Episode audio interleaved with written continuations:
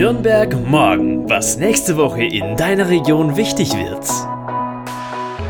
Hallo und herzlich willkommen bei Nürnberg Morgen, der Podcast der Relevanzreporter. Wir sind aus der Sommerpause wieder da. Ich bin Lilian und ich freue mich sehr, dir unseren Podcast vorzustellen. Denn wir machen Lokaljournalismus für Nürnberg und die Region. Wir sind unabhängig, konstruktiv, gemeinwohlorientiert. Und heute berichte ich dir am Sonntag, den 19. September, über folgende Themen. Wirtschaftsausschuss, gut ein Jahr Inkubator, Innovations- und Gründerzentrum für Energie, Greentech und Nachhaltigkeit. Verkehrsausschuss zum Thema Tempo 30 auf Hauptstraßen und die Initiative Lebenswerte Städte durch angemessene Geschwindigkeiten. Globaler Klimastreik auch in Nürnberg und Tanz-Europameisterschaft der Formation Standard in Nürnberg. In Nürnberg gibt es für technische Start-ups seit gut einem Jahr das Innovations- und Gründerzentrum für Energie, Greentech und Nachhaltigkeit namens Inkubator. Auf AEG, dem ehemaligen AEG-Areal in der Fürther Straße 246c in Eberhardshof, befindet sich dieses Zentrum. Und über diese wirtschaftliche Förderungsmöglichkeit geht es am kommenden Mittwoch, den 21. September, im Wirtschaftsausschuss der Stadt Nürnberg. Das Spannende hier ist, dass trotz Corona-Pandemie die zur Verfügung stehenden Räumlichkeiten ausgebucht sein sollen. Wir reden hier von 480 Quadratmetern, auf denen sich Arbeits- und Kreativräume befinden und eine voll ausgestattete Werkstatt, um Prototypen beispielsweise gleich herzustellen. Im Wirtschaftsausschuss wird also darüber berichtet, wie ist nun der Stand der Dinge und was ist zukünftig hier los. Betreiber des Inkubators ist übrigens die Energieregion Nürnberg e.V., ein Verein, der sich als Netzwerkplattform für die Metropolregion Nürnberg sieht. Energietechnologie, Klimaschutz, Nachhaltigkeit, das sind so die Topics des Vereins. Naja, und die Stadt Nürnberg fördert den Inkubator und möchte natürlich jetzt wissen, ob sich das noch weiter lohnt. Das schaut sich in diesem Fall die Wirtschaftsförderung Nürnberg genau an. Das ist nämlich die zentrale Anlaufstelle für Unternehmen, Start-ups, Investoren, aber auch Fachkräfte in Nürnberg, sowohl aus der freien Wirtschaft sowie auch aus der Hochschul- und Wissenschaftseinrichtung in der Region. Das ist also eine Dienststelle im Wirtschafts- und Wissenschaftsreferat der Stadt. Ja, und die Stadt Nürnberg fördert den Inkubator mit einem Zuschuss von insgesamt 900.000 Euro bis Ende Juni 2024.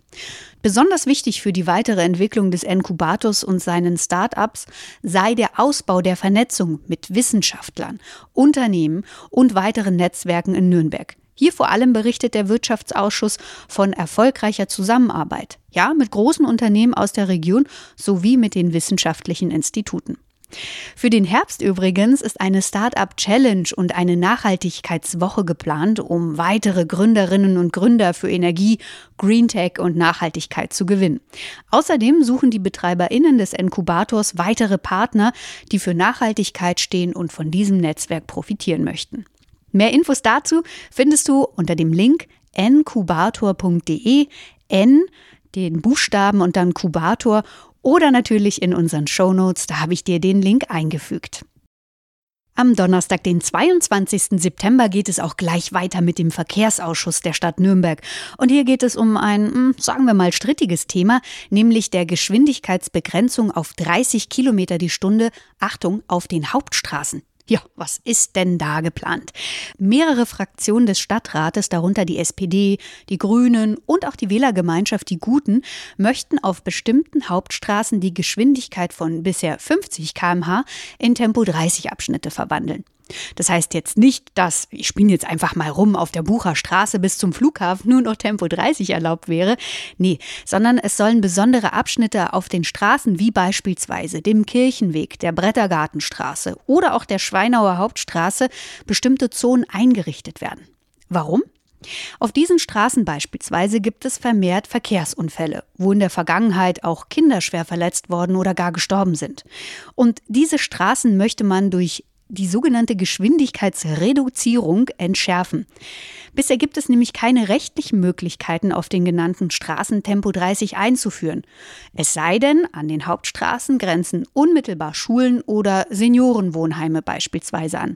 Das ist nämlich seit 2016 möglich. Und hier ist es eben nicht der Fall. Aber es sind dicht bebaute Straßenzüge, zum Teil gibt es ja auch Lokale an den Straßen, sodass hier richtig viel los ist. Und nicht nur die Anwohnerinnen und auch die Besucherinnen der Lokale würden von der Tempo 30 Zone profitieren, indem sie einfach sichere Verkehrswege hätten und weniger Lärm. Nein, auch weniger Abgase würden in die gute Stadtluft geblasen werden. Und somit heißt es, die Wohngegend wird gleich mit aufgewertet. Daher haben die drei Fraktionen jetzt gefordert, dass die Stadt Nürnberg der Initiative Lebenswerte Städte durch angemessene Geschwindigkeiten beitritt, die eben genau dafür ist, Tempo 30 Abschnitte auf Hauptstraßen einzurichten, um die Lebensqualität in den Städten zu steigern.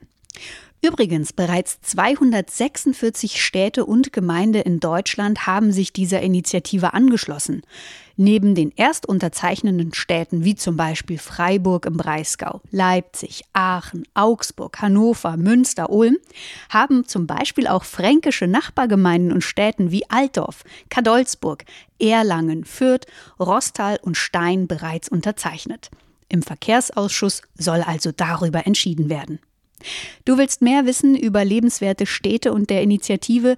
Dann klick auf den Link lebenswerte-städte mit ae.de. Ich verlinke dir sonst auch wieder alles in die Show Notes. Am kommenden Freitag, den 23. September, haben Aktivistinnen auf der ganzen Welt zum globalen Klimastreik aufgerufen. Unter dem Motto People Not Profit fordert Fridays for Future beispielsweise ein, dass die Politik nicht mehr länger Konzerninteressen über Menschenleben stellen soll. Sie machen darauf aufmerksam, dass die immer häufiger auftretenden Klimakatastrophen wie Überschwemmungen, Trockenheit und Hitzewellen besonders im globalen Süden unvorstellbares Leid verursachen würden. Ja, auch kritisieren sie die deutsche Regierung, die zurzeit eher rückwärtsgewandt statt nachhaltig zukunftsorientiert agiert und lieber fossile Energieträger einsetzt, statt alternative Energien auszubauen. In Nürnberg startet der Klimastreik, also die Demonstration dazu, um 13 Uhr am Jakobsplatz in der Altstadt gleich unweit des Weißen Turm. Den Link zur Aktion findest du wie immer in der Podcast-Beschreibung unter www.klima-streik.org. Org.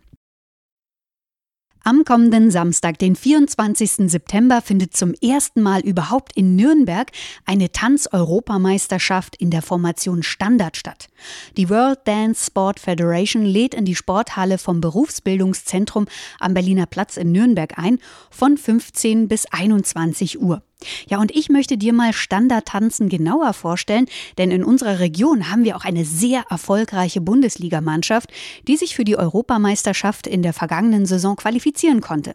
Nämlich die A-Mannschaft Standard vom Tanzsportclub Rot-Gold Casino Nürnberg e.V. Das ist übrigens einer der größten Tanzsportclubs in Bayern und Deutschland. Was heißt Standardtanzen? Du kennst sicher die Stile Walzer, Tango.